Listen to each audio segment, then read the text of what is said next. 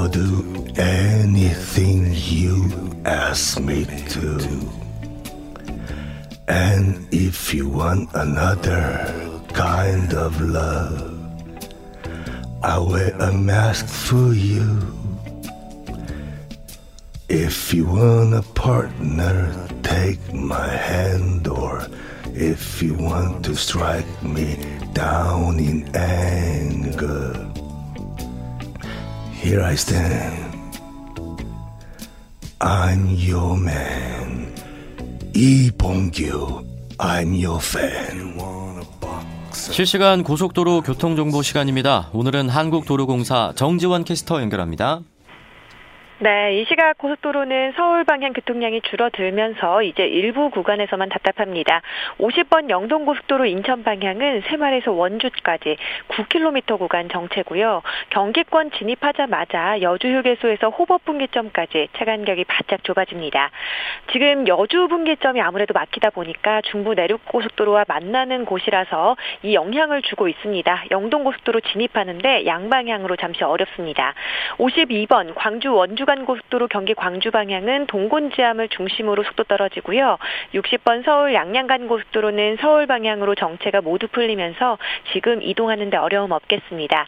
1번 경부고속도로도 청주 일대 정체가 짧아졌습니다. 옥산 분기점에서 청주 휴게소까지 막혔다가 안성 분기점 주변으로 가다서다를 반복하고요. 15번 서해안 고속도로 이제 속도 많이 회복하면서 서울 방향으로 서해대교 부근에서만 서행합니다. 이 부근 지나면 팔곡 분기점 부근 1차로에서 고장차 있으니까 주의해 주셔야겠습니다. 오늘은 기상 여건이 좋지 않다 보니까 운전할 때 주의가 더 필요합니다. 야간 운전하시는 분들 더더욱 안전 운전해 주시기 바랍니다. 지금까지 CBS 주말인과 함께하는 한국도로공사 교통센터 정지원이었습니다.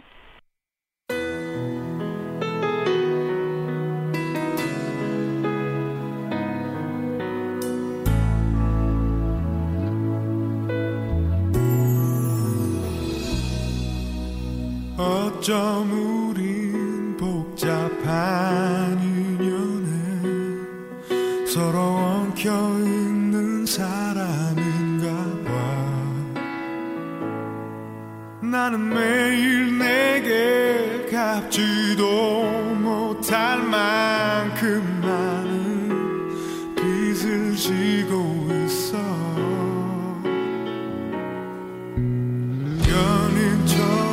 CBS 표준 FM 주말엔 이봉규와 2부 첫 곡으로 임재범의 너를 위해 전해드렸습니다.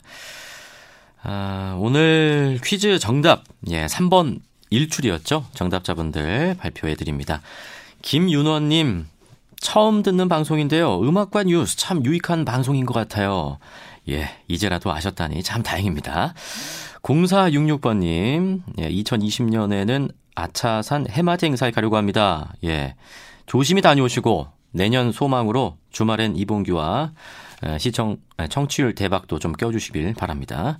2013번님, 6311번님, 9153번님, 6136번님, 그리고 3101번님, CBS에서 31일 날 남한산성에서 일출맞이 콘서트와 떡국 나눔 행사를 한다면서 신랑이 이불 가져가자고 하는데 가야 할까요? 어, 청취자들이 너무 많이 올 것 같아서 자신이 없네요. 눈치 게임 아닙니다. 예, 와서 즐겨주세요. 대환영입니다. 그리고 6089번님까지 모두 7분께 커피 쿠폰 전드리겠습니다. 지금 여러분께서는 주말엔 이봉규와 함께하고 계십니다.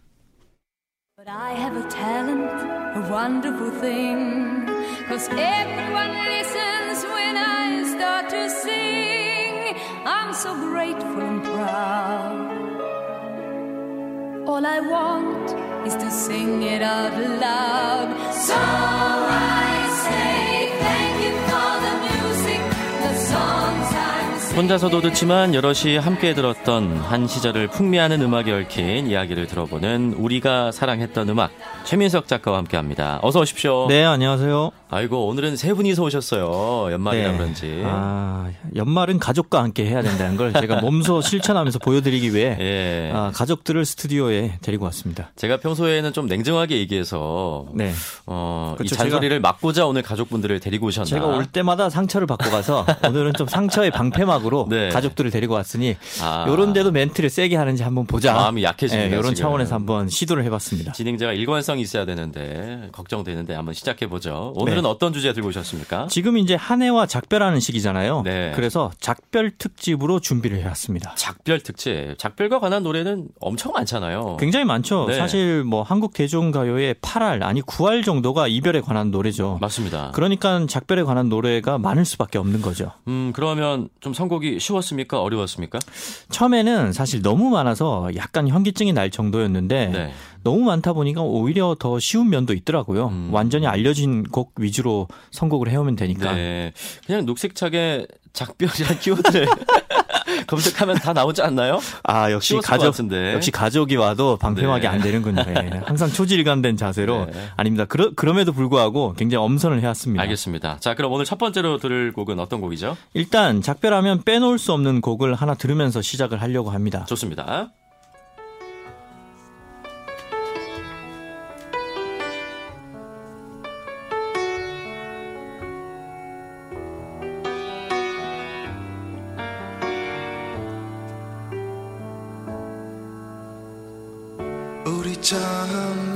공일오비의 이젠 안녕이네요. 네, 그렇죠. 어, 졸업 시즌에 굉장히 많이 듣기도 하는 노래죠. 이 곡의 컨셉이 여러 가수가 한 소절씩 나눠서 부르잖아요. 음, 맞아요. 그래서 왠지 느낌이 졸업생들이 한 파트씩 부르다가 나중에 음. 합창하는 곡 같은 느낌이 들기도 합니다. 후렴구에서 뭐 다 같이 합창하면서 울기도 하고 그렇죠. 괜히 가슴이 좀 뭉클해지는 그런 곡이에요. 그 대목이 이제 안녕은 영원한 헤어짐은 아니겠죠. 그때 이제 많이 울기도 네. 하죠. 가사가 딱 졸업해서 헤어지는 정세에 관한 곳 같기도 해요. 근데 이게 이제 음악인으로서 보자면 그룹 해체할 때의 정서 같기도 하고 뭐 직장인으로 보자면 네. 약간 중소기업 도산할 때 느낌 같기도 아, 하고 그렇게까지. 그렇죠. 예. 아, 이 노래 트니까 음, 왠지 오늘 우리가 사랑했던 음악 이 코너가 마지막일 것 같은 느낌이 듭니다. 아 그러지 마십시오. 보내려고 하지 마십시오. 네. 단지 한 해를 보낼 뿐입니다. 심지어 오늘 제가 가족까지 데리고 왔는데 최유석 예, 작가와는 어, 여기서 인사를 마쳐야 될 것 같은 느낌도 들고 예, 그런 느낌일 뿐이라는 거. 예. 더 이상 못 만날 것 같고. 아무튼 저를 보내는 시간은 아니니까 네. 오해 마시기 바랍니다. 자, 그나저나 이 곡에 많은 가수들이 참여했잖아요. 누구 누구의 목소리가 담겼습니까? 어, 장호일이 제일 처음에 곡을 시작을 했고요. 네. 그 다음에 정석원, 윤종신, 그리고 신해철까지 나옵니다. 아, 신해철도 불렀어요? 네. 그래서 좀 이따 정식으로 들을 곡은 음. 이 느낌을 이어보려고 신해철 씨의 곡으로 준비를 해왔습니다. 신해철의 곡 중에 안녕이라는 곡이 있잖아요. 그럼 작별 특집에 어울릴 것 같은데.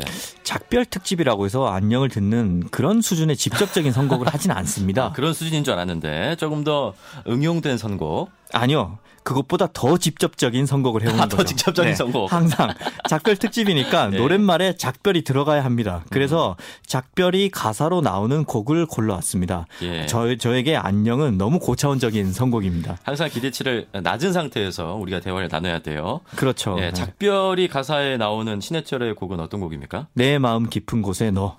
이 곡이 1절 초반부에 작별이 가사로 나옵니다. 예, 어디서 나오는지는 직접 한번 들으면서 확인해 보시기 바랍니다. 네, 신해철의 내 마음 깊은 곳에 너이 노래 듣고 가죠.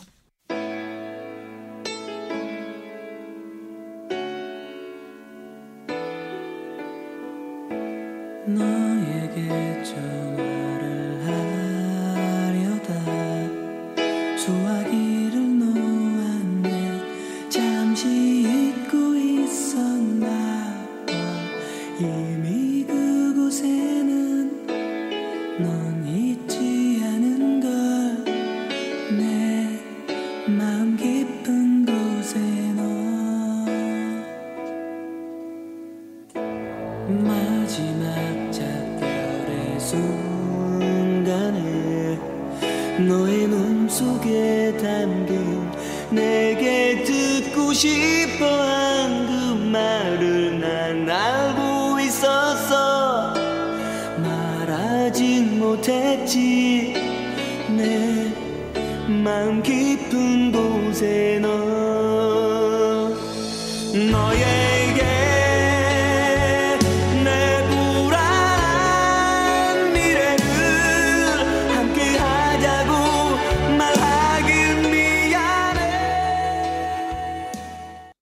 신해철의 내 마음 깊은 곳에 넣어 우리가 사랑했던 음악 오늘 작별 특집으로 아, 만나보고 있습니다. 후렴구 가사도 오늘 주제에 딱 맞았던 것 같아요. 만남의 기쁨도 헤어짐의 슬픔도 이 부분이죠. 예. 네. 긴 시간을 스쳐가는 순간인 것을 그렇게 나오는데 언제까지 보나 한번 제가 청취자. 여러분들의 마음을 생각해서 중간에 자체적으로 끊었습니다. 잘하셨습니다. 예, 아무튼 제가 이렇게 항상 세세한 면까지 면밀하게 검토를 하고 선곡을 해옵니다. 음. 이 곡이 어, 전체적인 정서가 맞지 않으면 자체 심의에서 탈락을 시키죠. 어우. 아, 그 심의가 상당하네요. 그렇습니다. 예. 네, 요 그- 엄격한 기준을 제가 계속 유지할 테니까 청취자 여러분들도 내년에도 이 코너 많이 사랑해 주시기 바랍니다. 어, 갑자기 구애를 펼치시고 오늘 저- 가족도 네. 데려오시고 저는 항상 청취자 여러분들한테 비굴해 왔거든요. 네. 예, 내년에도 이렇게 구걸 같은 구애 많이 할 예정이니 잘 네. 들어주십시오. 알겠습니다. 자, 그럼 엄격한 기준으로 선곡해온 또 다른 작별 곡은 어떤 곡이죠? 어, 한때 시대를 풍미했던 청춘의 아이콘 노래를 골라왔습니다. 음. 여기까지만 들어서는 누구의 곡인지 잘 모르겠습니다. 아, 이봉규 아나운서가 음악을 사랑하셔서 아실 것 같았는데 아쉽네요. 서태지와 아이들의 굿바이입니다. 아, 샬랄라 다 아시겠죠 이제. 네. 샤랄라. 여기가 네. 거의 이제 인장 같은 부분이죠. JYP 같이요? 그렇죠. 예. 이, 이, 이 멜로디를 들으면 아시겠지만 서태지만의 그 90년대의 감성 이게 이제 전주에서부터 나오죠. 지금 듣고 계신 곡은 그래서 이제 굿바이인데 이게 듣다 보면 확실히 그 뭔가 작별하는 듯한 음. 그런 아쉬움이 어, 묻어나는 곡입니다. 네.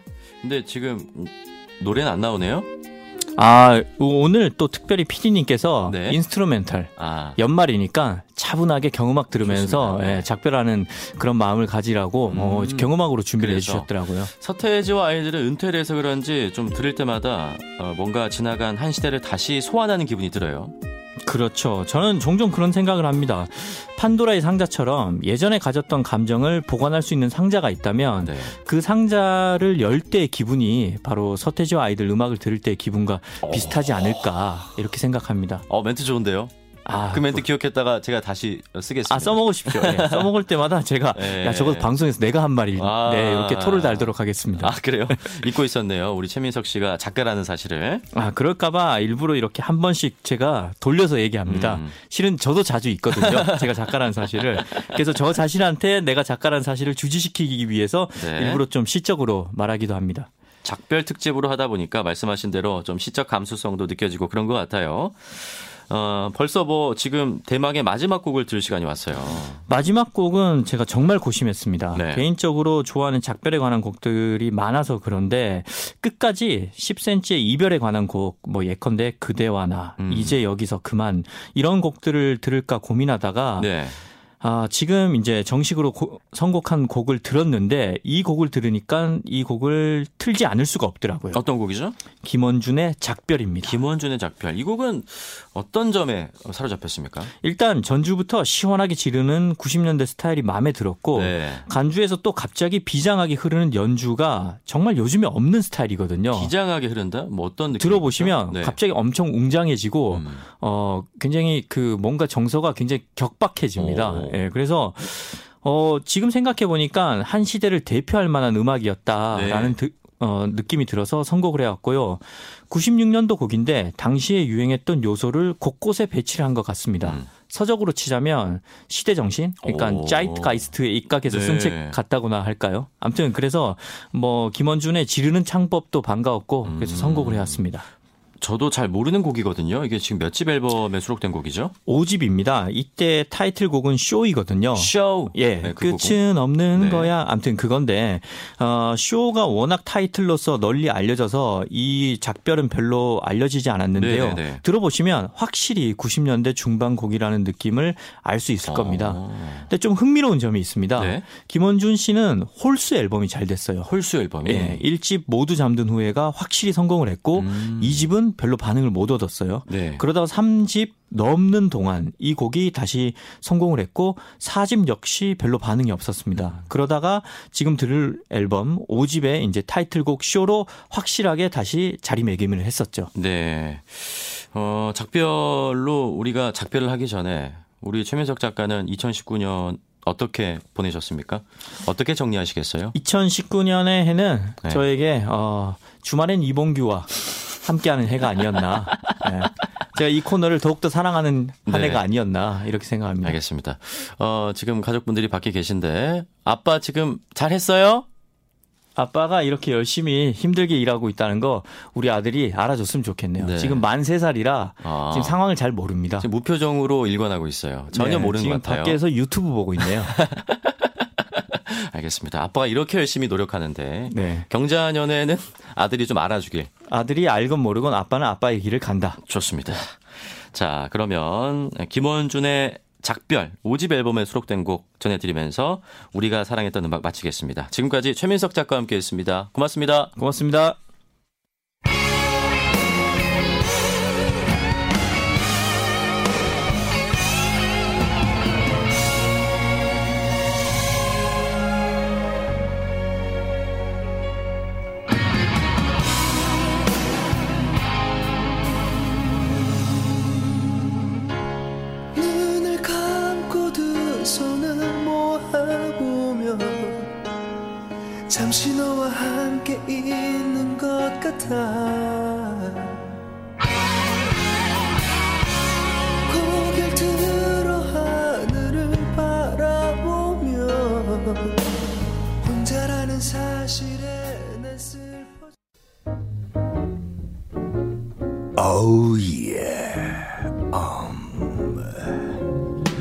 Heaven. I'm in heaven. And my heart beats so that I can hardly speak. Oh yeah. And I seem to find the happiness I see. When we are out together, dancing cheek to cheek. 주말엔 이봉규와 함께. I'm in heaven.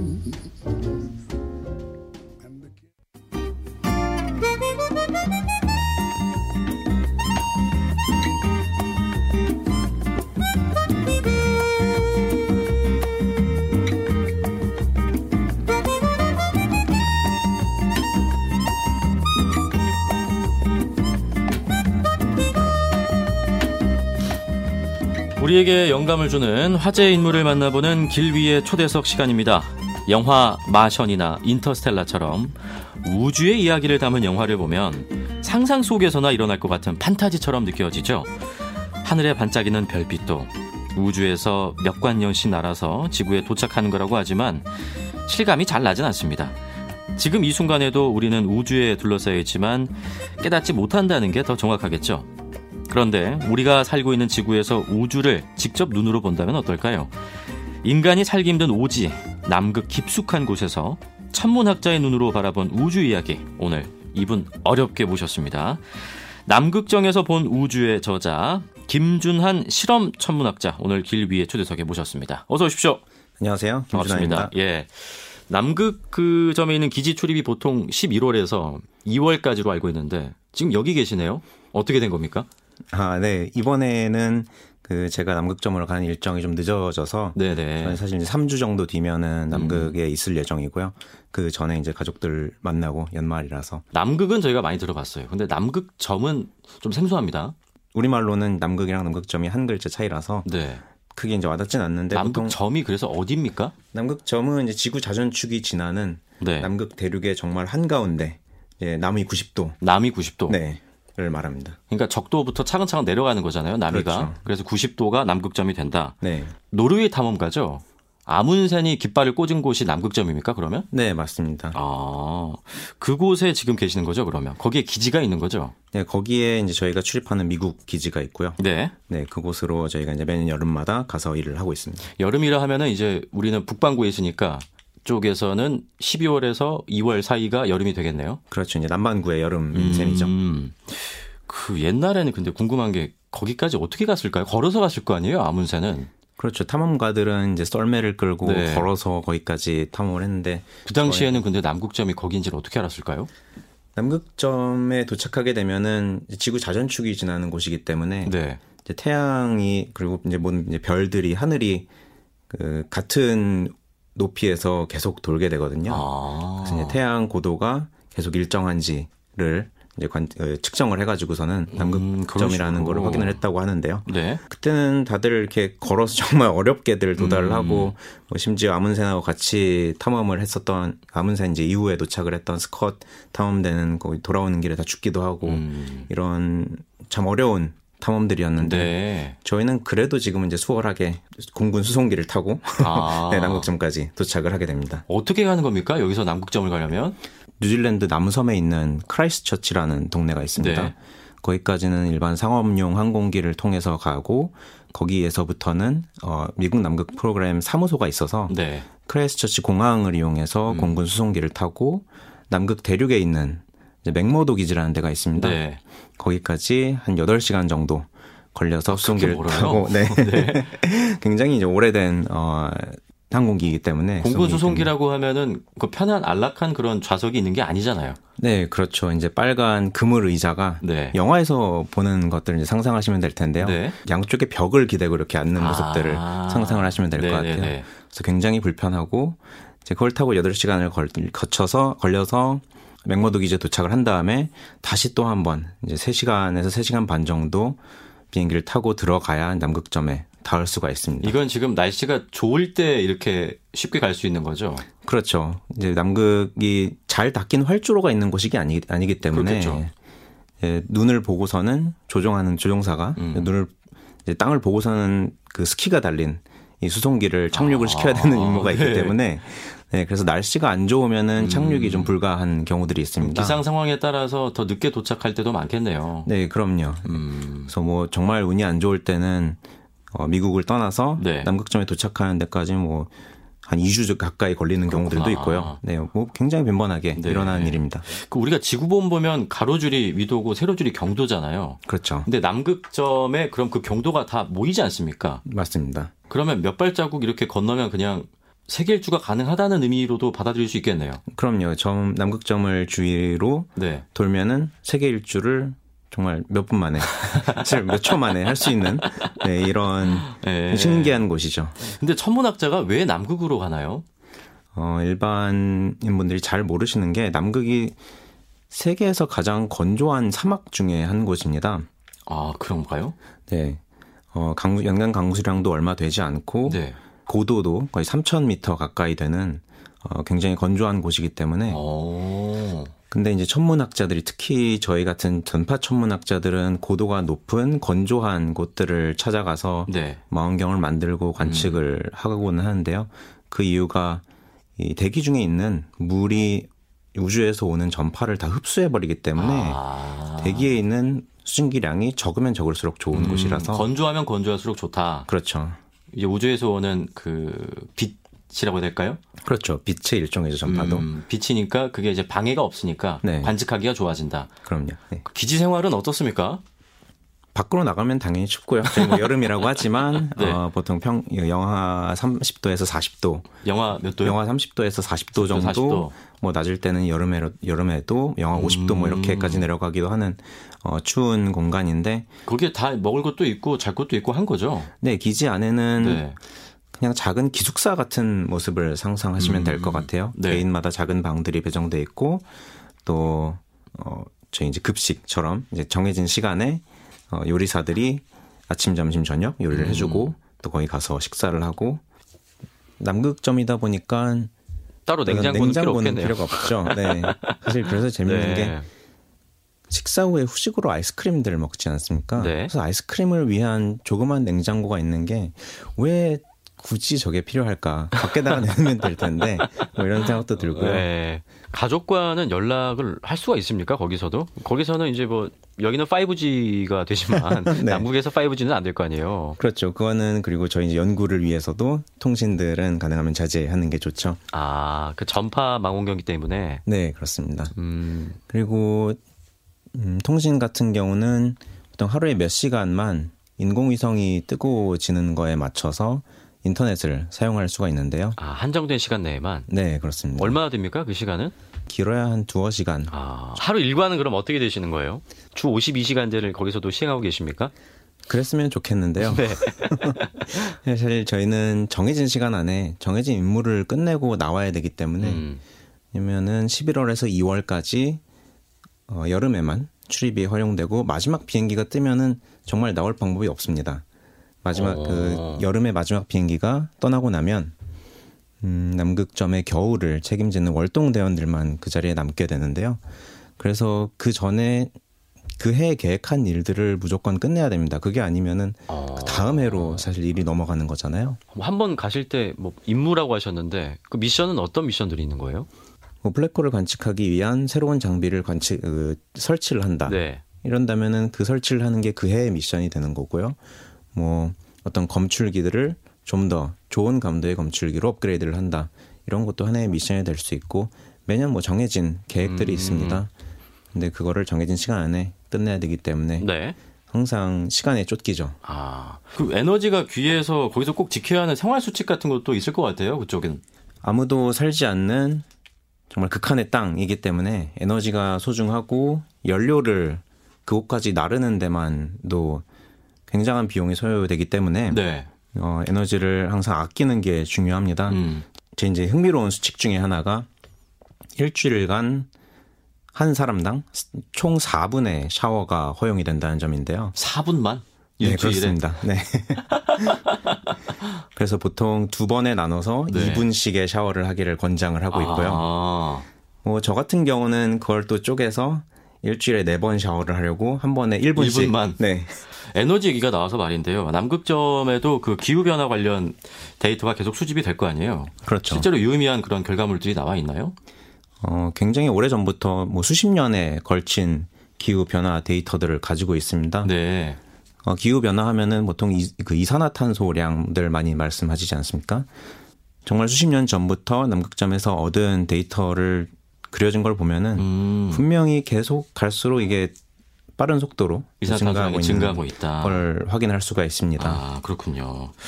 자, 이렇게 힘들게 남극점에 가서 연구하는 것도 바로 이제 천문학자시니까 우주를 보기 위해서잖아요. 음, 연구하시는 분야가 블랙홀이라고 들었습니다. 익숙하긴 한데 제가 블랙홀이 자세히 어떤 건지 모르겠어요. 블랙홀 하면 이제 모든 것을 빨아들이기 때문에 뭐 빛도 블랙홀이 삼켜버린다. 그리고 블랙홀 얘기하면 늘 중력 얘기가 나왔던 것 같고 그리고 아인슈타인의 이는 MC의 제곱 네. 상대성 이론 나왔던 것 같고 우주가 신비롭다는 건 알겠는데 저도 좀 그런 것들을 이해해서 신비롭고 싶거든요. 좀 쉽게 좀 설명이 안 될까요? 어, 이미 블랙홀에 대해서 굉장히 잘 알고 계신 것 근데 같은데요. 딱 여기까지입니다. 네, 그게 사실 블랙홀의 전부입니다. 어, 중력이 너무 세서 음. 어, 주변의 빛조차 빨아들이는 네, 근데 2019년 4월에 이제 전 세계 언론에서 주목받은 소식이 하나 있잖아요. 블랙홀 사진이 찍혔습니다. 근데 블랙홀을 사진으로 찍을 수가 있는 거예요? 그렇죠. 블랙홀 자체는 말 그대로 검은 구멍이기 때문에 네. 블랙홀이 직접 보이는 게 아니라 블랙홀은 그 중력 때문에 주변의 물질들을 빨아들이게 될 거잖아요. 네. 그래서 이 물질들이 주- 블랙홀 주변으로 떨어지면서 높은 온도의 열과 빛을 내게 되는데 음. 이러한 밝은 복사를 배경으로 블랙홀의 검은 어떤 일종의 그림자가 만들어지는 거라고 할 수 있습니다. 그래서 이제 있습니다. 중앙 부분은 까맣고 그 주변부만 이렇게 살짝 빨갛게 보이는 게 그런 이유 때문인가요? 그렇죠. 주변부만 밝게 보이는 그 그림이 아, 그 사진이 음. 어, 블랙홀과 그 블랙홀을 둘러싼 주변의 물질을 찍은 거라고 할 수가 있죠. 그저 같은 사람은 잘 모르기 때문에 와 블랙홀 사진이 찍혔다 여기까지만 우리가 이제 이해를 하거든요. 근데 이제 천문학자시니까 그게 어떤 의미를 가지는지 좀 더 설명을 해주시면 좋을 것 같아요. 블랙홀은 중력이 너무 세서 어떤 빛조차 탈출할 수 없는 물체라고 천체라고 알려져 있잖아요. 네. 그렇기 때문에 이 블랙홀은 아인슈타인의 일반 상대성 이론으로 물리적 수학적으로 기술이 되고는 하는데 네. 거기서 예측되는 어떤 그림자의 형태, 크기 이런 것들이 있습니다. 그래서 저희가 블랙홀을 촬영을 관- 관측을 해서 이 결과를 얻었다고 했을 때 이론적으로 예측되었던 모습과 크게 틀리지 않구나. 그럼 아인슈타인의 상대성 이론이 맞구나 이게 증명이 된 거네요. 그 사진으로. 그렇죠. 다양한 방법이 있지만 이 블랙홀 직접 관측을 통해서도 음. 이론이 틀리지 않구나, 맞구나라는 어. 게 확인이 된 셈이죠. 이번에 그 결과 발표가 됐던 M87 은하에 있는 이 블랙홀은 저희로부터 지구로부터 네. 한 5,500만 광년 정도 떨어져 있습니다. 5,500만 광년. 그러니까 네. 빛이 5,500만 년을 날아가야 만날 수 있는 블랙홀인 거죠. 그 전에 출발은 빛이죠. 맞습니다. 그렇죠. 네. 그렇기 때문에 이 멀리 떨어진 블랙홀을 직접 보기 위해서는 지구 크기만한 음. 망원경이 현실적으로 필요했는데 지구 전체를 또 망원경으로 바꾼다는 걸 상상해 보신다면은 참 이게 어려운 일이구나라는 거를 어떻게 한 겁니까? 그래서 네. 그래서 저희는 이제 가상의 지구 크기만한 망원경으로 망원경을 대신 만든 건데요. 네. 어, 지구 곳곳에 떨어져 있는 망원경들을 이용해서 각각의 망원경에서 받는 신호들을 음. 동시에 받는 신호들을 잘 처리하면은 망원경에 떨어진 거리에 해당하는 크기의 어. 망원경을 가상의 망원경을 가지는 것과 비슷한 효과를 낼 수가 있습니다. 물론 네. 그만한 크기 실제 크기의 망원경을 가지는 것만큼의 어떤 성능은 아니지만 음. 그리고 또 하나 이제 말씀드리고 싶은 거는 남극에서는 이 M87 은하가 보이지 않습니다. 지 표면 아래에 있기 때문에 네, 네, 네. 그래서 이 블랙홀에서 출발한 빛을 직접 관측을 하는데 이제 남극점의 남극점 망원경에서의 자료가 쓰인 건 아니고요. 음. 이 전체 가상의 망원경이 하나의 어떤 배열로 어, 작동을 하게 되기 때문에 어. 어떤 자료 처리나 이런 데 좀 도움을 줬다고 할 수가 있겠습니다. 그러니까 우리가 방송국에서 카메라 여러 대 놓고 이제 하나로 편집하는 거잖아요. 나중에 우리가 영상을 그렇죠. 약간 그런 거랑 비슷한 비슷한 거네요. 음, 다른 겁니까? 이런 데서 항상 네. 어, 어느 정도까지 제가 너무 저, 너무 엄밀하게 이렇게 이걸- 전문적으로 네. 생각 안 하셔도 됩니다. 네. 제가 그냥 네. 예, 던진 말이기 때문에 당황하셨어요, 우리 천문학자분께서. 어, 예, 저도 당황했습니다. 자, 근데 그 블랙홀을 음, 촬영을 했어요. 그럼 이게 어디에 쓸 수 있는 거죠, 이제? 우리 우주에 많은 은하들이 있잖아요. 근데 이 은하들이 다 거의 모든 은하들이 그 중심에 블랙홀을 가지고 있다고 지금 이제 천문학자들이 많이 믿고 있어요. 음, 그래서 블랙홀 주변의 물리를 이해하게 되면은 어떤 우주의, 우주의 역사 동안. 네, 블랙홀과 은하가 어떻게 함께 또 성장해 오고 음. 저 진화해 왔는지 이런 데도 나름의 실마리를 줄 수가 있을 거고요. 지금 그럼 인간이 밝혀낸 우주의 신비는 어디까지입니까? 저를 또다시 당하게 하시는군요. 그러니까 우주가 지금도 계속 팽창하고 있다는 것은 검증이 된 거죠. 증명이 된 거죠. 그렇죠. 저희 이제 그렇게 믿고 있죠. 그리고 우리 우주의 크기도 파악이 됐습니까? 아니면 파악이 안 됐습니까? 우주의 크기도 이제 대략 파악이 됐고요. 그렇다면 우리 같은 은하가 몇 개가 있나요? 우주에? 어, 정말 무수히 많이 있습니다. 네. 그래서 우리가 태양도 하나의 별이잖아요. 네. 이 수소를 음. 핵융합을 해서 열을 내는 어, 타는 이런 별인데 네. 태양과 같은 별들이 모여서 또 은하를 만들고 음. 이런 은하들이 또 우주에서 굉장히 많이 있어서 음. 또 이제 더 큰 구조를 만들고 정말 무한하다는 표현이 맞을 것 같아요. 음. 그러니까 우리는 지금 여기서 티끌보다 더 작은 티끌인 거잖아요. 결국 우주적 규모에서 보면은 그렇죠. 네. 우리 천문학자이시니까 외계인이 있을까요? 저는 당연히 있어야 된다고 생각을 하는데요. 있을 거다도 아니고 있어야 된다. 네. 정말 우주 공간이 무한히 넓잖아요. 네. 그리고 우리 은하 같은 은하도 너무나 많이 있고 음. 태양과 같은 별들도 많이 있는데 지구와 같은 그리고 우리 같은 생명이 없으면은 오히려 그게 좀 더 이상하지 않을까라는 음. 생각도 들고요. 어, 또 하나 구절을 또 인용을 하고 싶은 게 그 영화 콘택트를 혹시 기억을 하신다면은 네. 거기 이제 천문학자 역을 맡은 조디 포스터가 대화를 하면서 이런 구절을 어, 인용 얘기를 하죠. 우주에 우리만 존재한다면 엄청난 공간에 낭비일 것이다. 음, 그래서 저도 그와 좀 비슷한 생각을 가지고 있습니다. 네. 우주를 볼 때 그러면 가장 경이로운 순간은 언제세요? 저는 전파 천문학자다 보니까 사실 저희가 얻는 자료는 되게 되게 잡음이 많은 신호 투성이에요. 네. 그래서 이게 직관적으로 어떻게 보면 이게 뭘 의미하는지 신호를 봤을 때 딱 들어오지도 않고요. 음, 근데 관측을 하다가 밤에 이 망원경 산꼭대기의 망원경에서 어, 잠깐 이제 잠을 자러 가다가 혹은 밤을 바람을 쐬러 밖에 나가다가 그냥 밤하늘을 올려볼 때들이 있습니다. 음, 그럴 때 정말 많은 별들을 보면은 그때가 사실 연구를 하는 순간보다도 네. 어 이렇게 별들이 많고 어 정말 작은 존재구나라는 거를 음. 그럴 때 느끼는 것 같습니다. 앞으로 그럼 꼭 해보고 싶은 연구는 어떤 거예요? 블랙홀과 관련된 건가요? 역시? 물론 블랙홀이 어, 우주의 역사 동안 계속 있어 왔을 거지만 저희가 이 프로젝트를 통해서 관측하려는 블랙홀들은 우주적 규모에서 보면은 굉장히 가까이 있는 친구들이에요. 가까이라 하면 몇 광년을 얘기하는 겁니까?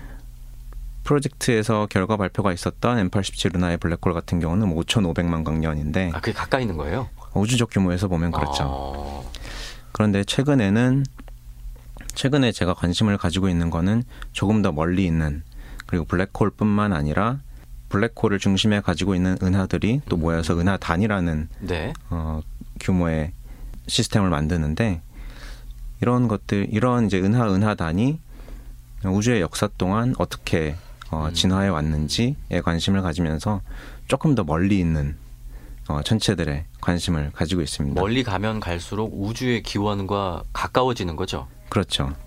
아, 우주의 기- 기원에 조금 더 가까이 가게 되면은 빅뱅 직후의 네. 빛까지 가게 되는 거고요. 인터스텔라 영화 보면 어, 다른 시공간의 얘기가 나오잖아요. 마지막에 그 주인공도 4차원의 세계인가요, 거기가?